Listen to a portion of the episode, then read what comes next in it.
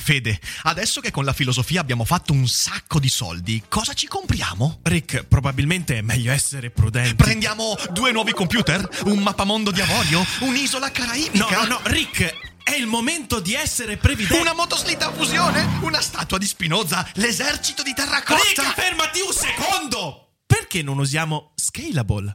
Scalable è l'app perfetta per chi vuol conoscere il mondo degli investimenti. Attenzione, investimenti pensati col cervello, non scelte di pancia. Scalable ti mette a disposizione gli strumenti essenziali per costruire una cultura del risparmio, ETF, piani di accumulo, accantonamenti a lungo termine per pensare oggi a quel che potrai fare domani. Scalable è un servizio sicuro e regolamentato con oltre 600.000 clienti e che ti aiuta a comprendere come funziona la finanza usando la testa. E sai qual è il bello? Con Scalable puoi iniziare a investire con solo un euro. Trovi tutti i dettagli in descrizione. Quindi, niente motoslitta fusione? Tra qualche anno, Rick, quando Scalable ci avrà aiutato a far crescere i nostri risparmi. Ok. Passeggiavo tranquillo per Milano e una coppia di nerd impazziti che parlano da un sacco di tempo di Evangelion mi hanno catturato, mi hanno portato in casa loro, mi hanno legato a una sedia e mi hanno fatto parlare di Evangelion per circa 12 ore. E quindi adesso vi peccate un Daily Cogito che parla di Evangelion, come sempre. Dopo la sigla. Daily Cogito, il podcast di Rick Dufer ogni mattina alle 7 l'unica dipendenza che ti rende indipendente.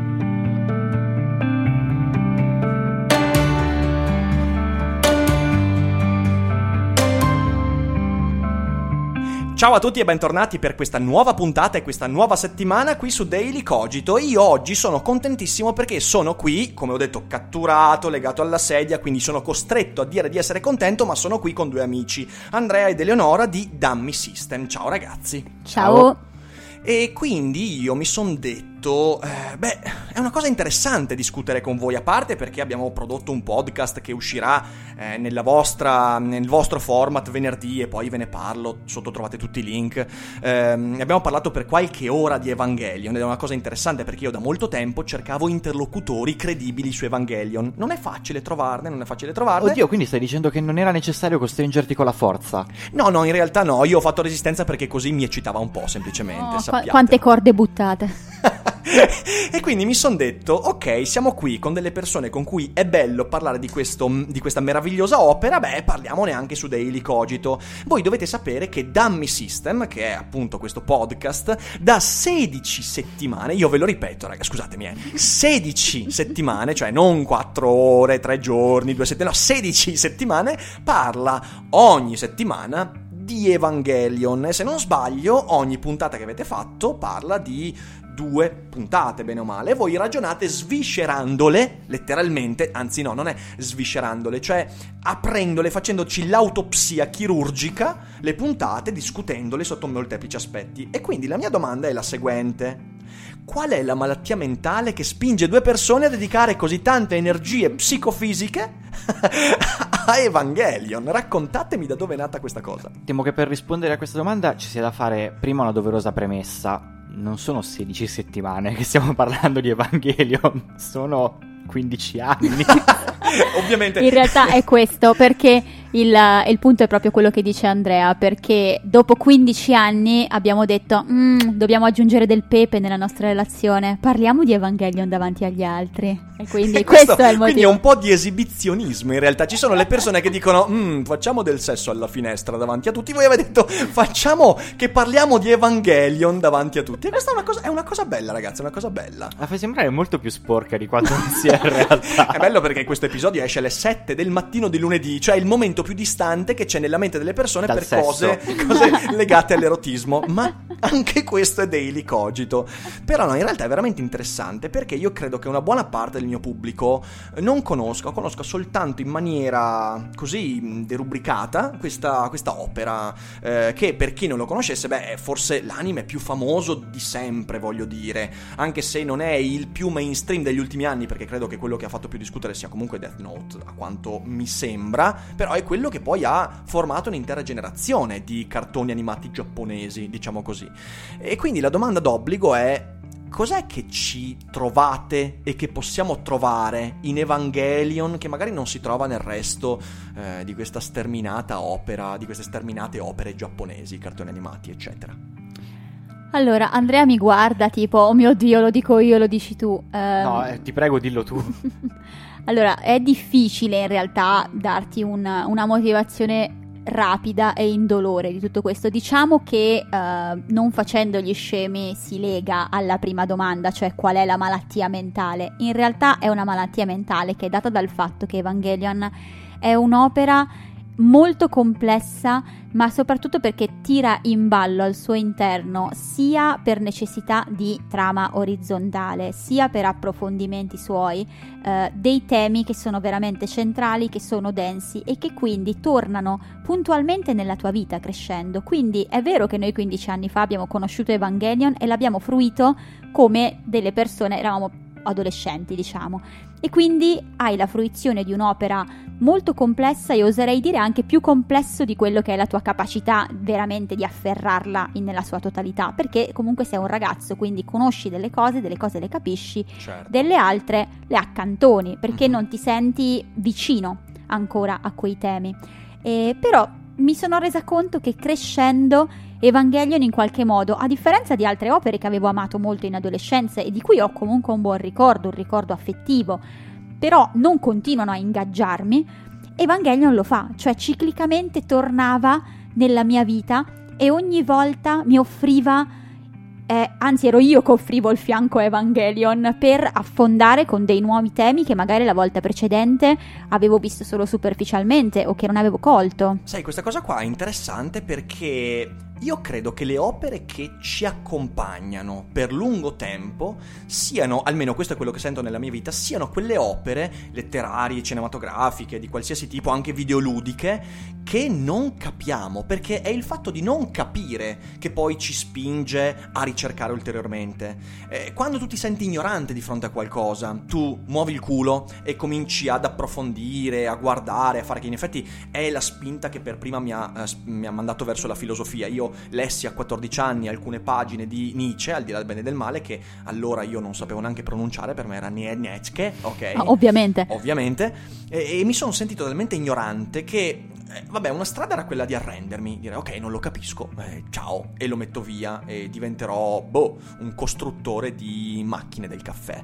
E, poi invece dall'altra parte ho scelto l'altra strada e mi sono detto ok, non ho capito e adesso voglio fornirmi di ulteriori strumenti per capire. E poi la cosa interessante è che non finendo mai veramente di capire, perché quell'ignoranza non la colmi mai, allora quello ti accompagna per tutta la vita. E e quello che hai detto di Evangelion, secondo me, ha a che fare con questo. È proprio il fatto di non poterlo esaurire mai che ti accompagna per un sacco di tempo. Ed è una cosa molto bella.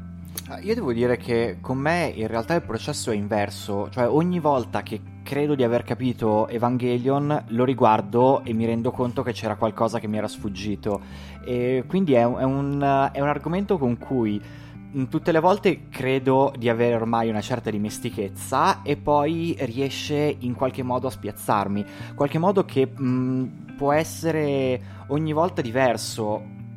La prima volta che l'ho visto ad appassionarmi sono state ovviamente le tematiche mh, più legate alla trama, mi, mi appassionava la questione dei robottoni, cioè, ma sì. anche il modo in cui fosse declinato, invece di avere una trama super lineare, era tutto pieno di, di misteri, di riferimenti mistici, mm, una cosa che ti intrigava e che ti faceva venire voglia di, di approfondire. La seconda volta che l'ho visto mh, mi ha preso molto di meno la trama e molto di più l'aspetto, diciamo, psicanalitico filosofico, questa, eh, quest- questo continuo scavare nella natura dell'uomo che è la serie. Un'altra volta ancora mi sono appassionato molto di più all'aspetto pratico, cioè come viene fatto un anime, come è stato fatto Evangelion. Mi sono reso conto di amare molto Hideaki Anno, che è il regista e autore di Evangelion, più che come narratore, come realizzatore della serie, trovarmi a interrogarmi e riflettere su tutte le scelte registiche che, che ha fatto, il fatto che Evangelion sia un, un anime con un'impostazione molto cinematografica, visivamente è subito evidente a Sì, chiunque sì, sì. C'è una che, non, che non assomiglia a praticamente nulla di quello che è stato fatto prima e di molto di quello che è stato fatto dopo perché è un anime che non guarda agli altri anime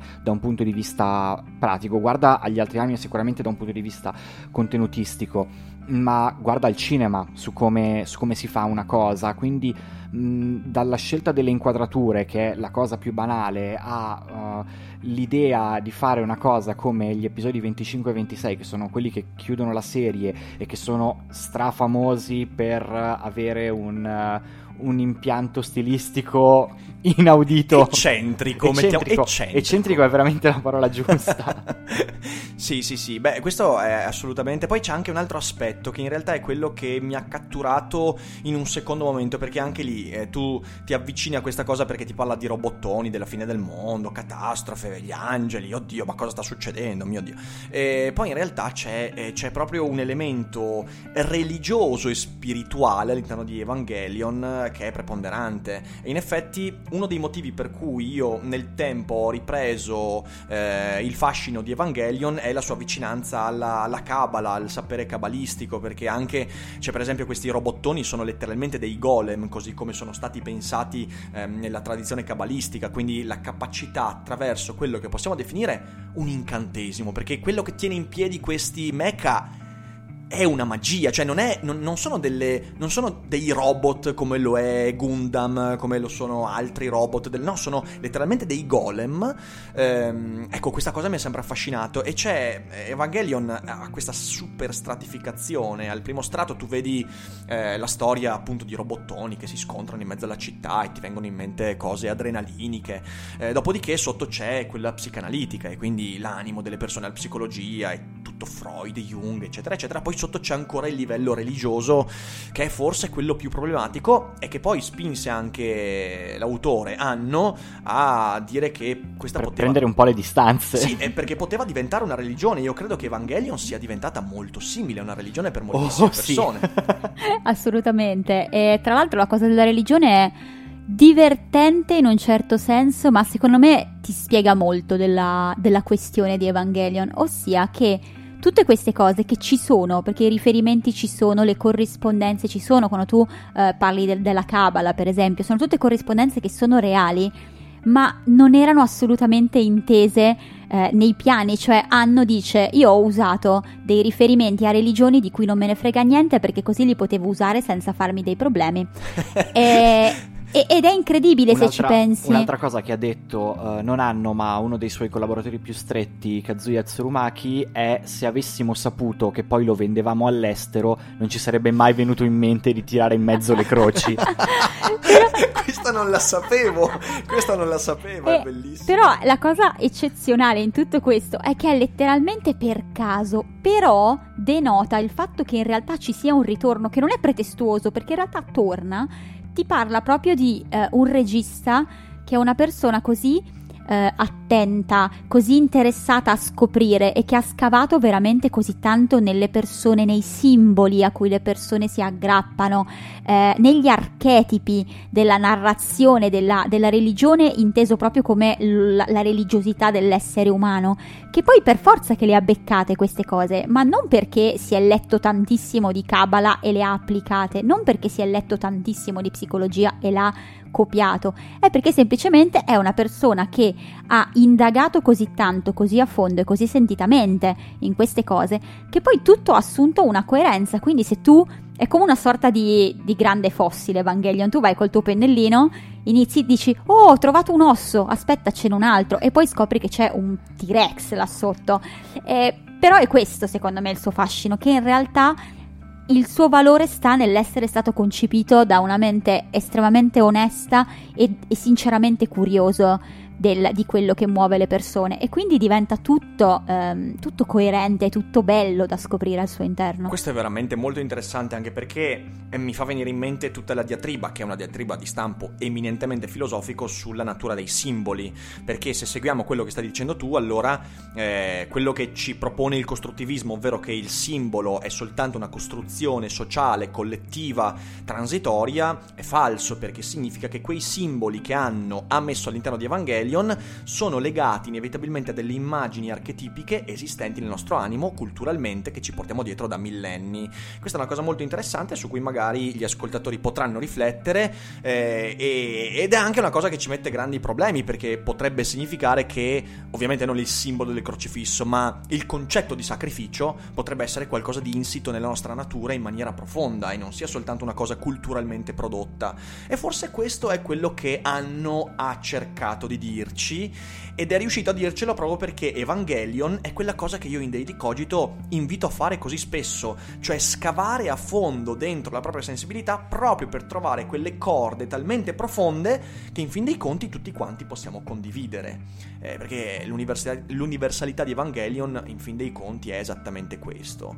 Allora passerei a una domanda scomodissima ragazzi, perdonatemi, sarà dolorosa, lo so, e la domanda è qual è la vostra puntata preferita? Io O- amo tutti i miei figli allo stesso modo. Come posso confrontare i miei figli? Ehm, no, non solo qual è la vostra puntata preferita, ma anche un piccolo motivo perché è la vostra puntata preferita. Vuoi iniziare tu Andrea? Perché io darò una risposta che è una finta risposta. In realtà sì, inizio volentieri perché Rick mi ha appena offerto il gancio parlando del, del significato del sacrificio Mm, e- all'interno del discorso dei simboli. Il mio episodio preferito di Evangelion è l'episodio 24, che per chi non sapesse a memoria la numerazione degli episodi è ehm, uno degli ultimi, il, il terzultimo prima, prima della fine, e mh, vede arrivare, vede entrare nella vita del protagonista una nuova persona, un nuovo personaggio che si aggiunge così a fine serie al cast che instaura con lui un rapporto molto, molto profondo, molto importante e che è molto significativo anche alla luce di tutto quello che gli è successo fino a quel momento nella serie, solo che poi a metà puntata si rivela essere l'ultima incarnazione dei- degli angeli, cioè questi cattivi che sto super semplificando perché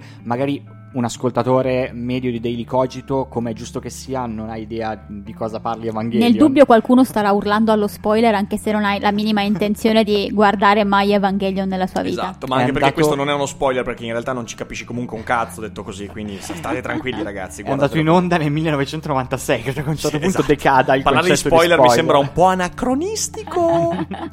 allora, per farla breve, in Evangelion ci sono i buoni che devono combattere dei cattivi, i cattivi si Ma chiamano dai! angeli. Eh? Fico, No. vero? Salta fuori che questo personaggio eh, bellissimo, importantissimo che è entrato nella vita del protagonista si rivela un angelo, si rivela l'ultimo nemico che loro devono affrontare e dopo una battaglia che dal punto di vista fisico in realtà è quasi inesistente, ma da un punto di vista morale, no più che morale etico e personale, sentimentale, è estremamente sofferta, il protagonista lo uccide perché questo, questo angelo sceglie di farsi, di farsi uccidere perché arriva al... um, alla fine di un percorso di, di crescita e di comprensione di quelli che sono i, di quella che è la natura degli esseri umani, di quelli che sono i valori degli esseri umani e stabilisce che è meglio che lui si sacrifichi per permettere agli esseri umani di continuare a vivere. E questa è una cosa che mi ha sempre colpito tantissimo e che la trovo molto curioso perché io non solo non sono religioso, ma non ho ricevuto una, una formazione religiosa, eppure il tema del, del sacrificio mi ha sempre colpito. Dico pure, magari proprio per questo, proprio perché non l'ho mai dato per scontato, non mi è mai stato insegnato, ha sempre esercitato su di me un grandissimo fascino e quindi trovo questo episodio carico eh, di una serie di significati veramente molto importanti a livello personale, per quanto ero serio quando dicevo che amo tutti i miei figli allo stesso modo, Evangelion è una serie fantastica e mh, perché sono 26 episodi praticamente tutti perfetti. La non risposta che volevo dare era che il mio episodio preferito in realtà è il film cinematografico che hanno fatto alla conclusione, eh, ma no- non, mi, non mi devo dilungare perché in realtà l'ha detto benissimo un critico americano che l'ha definito il più grande unapologetic piece of art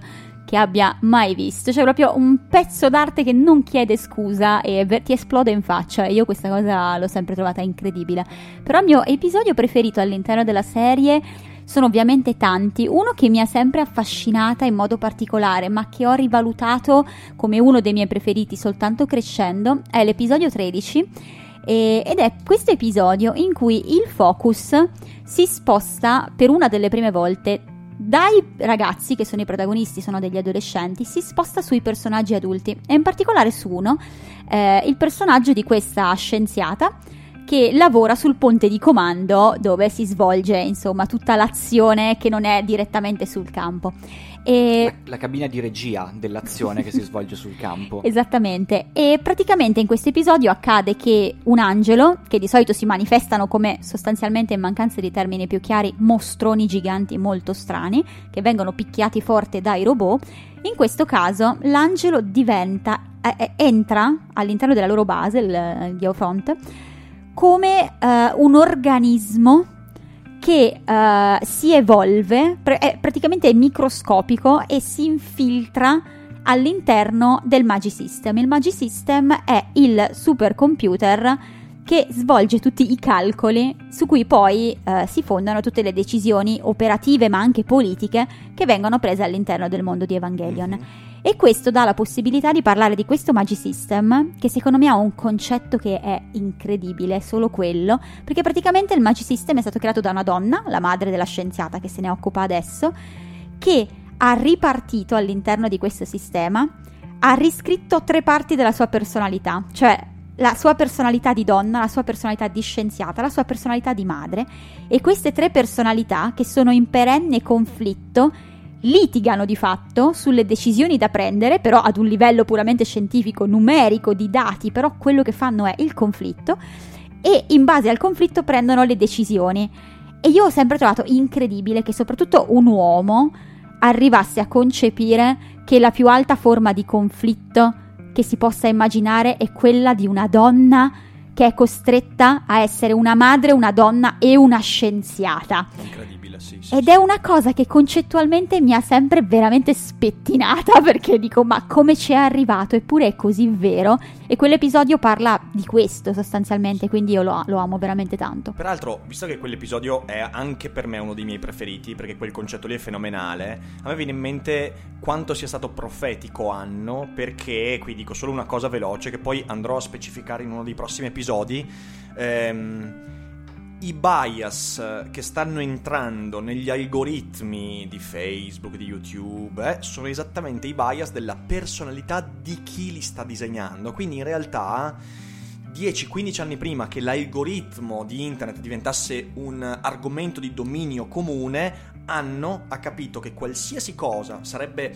eh, entrata nell'intelligenza artificiale, poi che oggi è un argomento di dibattito eh, molto vasto, sarebbe stata inficiata dai nostri bias, perché quello che tu hai descritto è un bias, il bias della propria appartenenza a una categoria, madre, scienziata, donna, e quindi in realtà è incredibile questo tema perché è anche, è anche di grande anticipo, di grande profezia. Beh, soltanto il caso numero 14.563.000 di uno scrittore di fantascienza che anticipa qualcosa che che, anticipa può qualcosa, è vero, è vero, è vero. In realtà il valore della fantascienza non sta nella profezia, però ogni tanto le profezie ci piacciono perché quando, quando indovinano qualcosa è veramente fenomenale.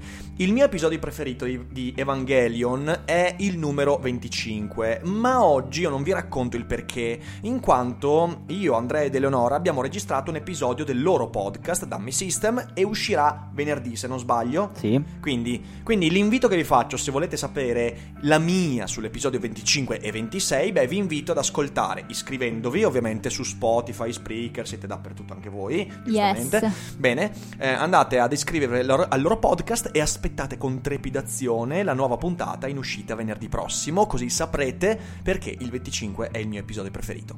Detto questo, io credo che siamo andati lunghi, ma essendo mancato dei licogito ieri, ovvero domenica, eh, ho ricevuto un po' di proteste, ma non così tante, perché almeno vi avevo avvisati. Stavolta, eh, dicevo, abbiamo fatto un episodio speciale, un po' più lungo del solito, spero che... Ok, se per i tuoi ascoltatori questo è andare lunghi, forse è meglio che li metti in guardia sulla puntata che abbiamo registrato. Certo, durerà, durerà sicuramente un paio di ore, però, però voglio dire, se io cominciassi a pubblicare ogni giorno una puntata di due ore, io morirei e i miei ascoltatori mi abbon- abbandonerebbero, forse mi querelerebbero. cioè proprio con, con anche il caso, astio, non no? è il caso, non è il caso. Eh, quindi va bene così, va bene questa lunghezza. E io vi invito di nuovo a seguire eh, Dummy System eh, e ovviamente a diffondere il podcast, mi raccomando. Eh, io... Ah, ultimissima cosa che se no me ne dimentico. Questa mattina, ovvero lunedì, ah, dalle 12 alle 13 sarò su Radio DJ con Alessandro Cattelan, quindi se volete risentire la mia brutta voce potete ascoltare Radio DJ a quell'ora lì, mi raccomando, si parlerà di tante cose interessanti e cercherò di far fare confusione ad Alessandro, quindi non mancate. Grazie ragazzi, spero Grazie sia stato Grazie a te. divertente, per me lo è stato. E voi passate una buona giornata, buon lunedì, buona settimana e non dimenticate che non è tutto noia ciò che pensa.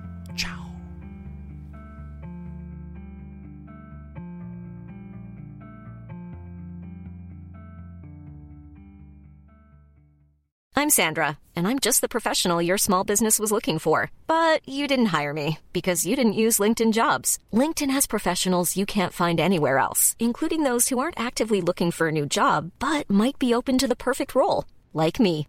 In a given month, over 70% of LinkedIn users don't visit other leading job sites. So if you're not looking on LinkedIn, you'll miss out on great candidates like Sandra. Start hiring professionals like a professional. Post your free job on linkedin.com/people today.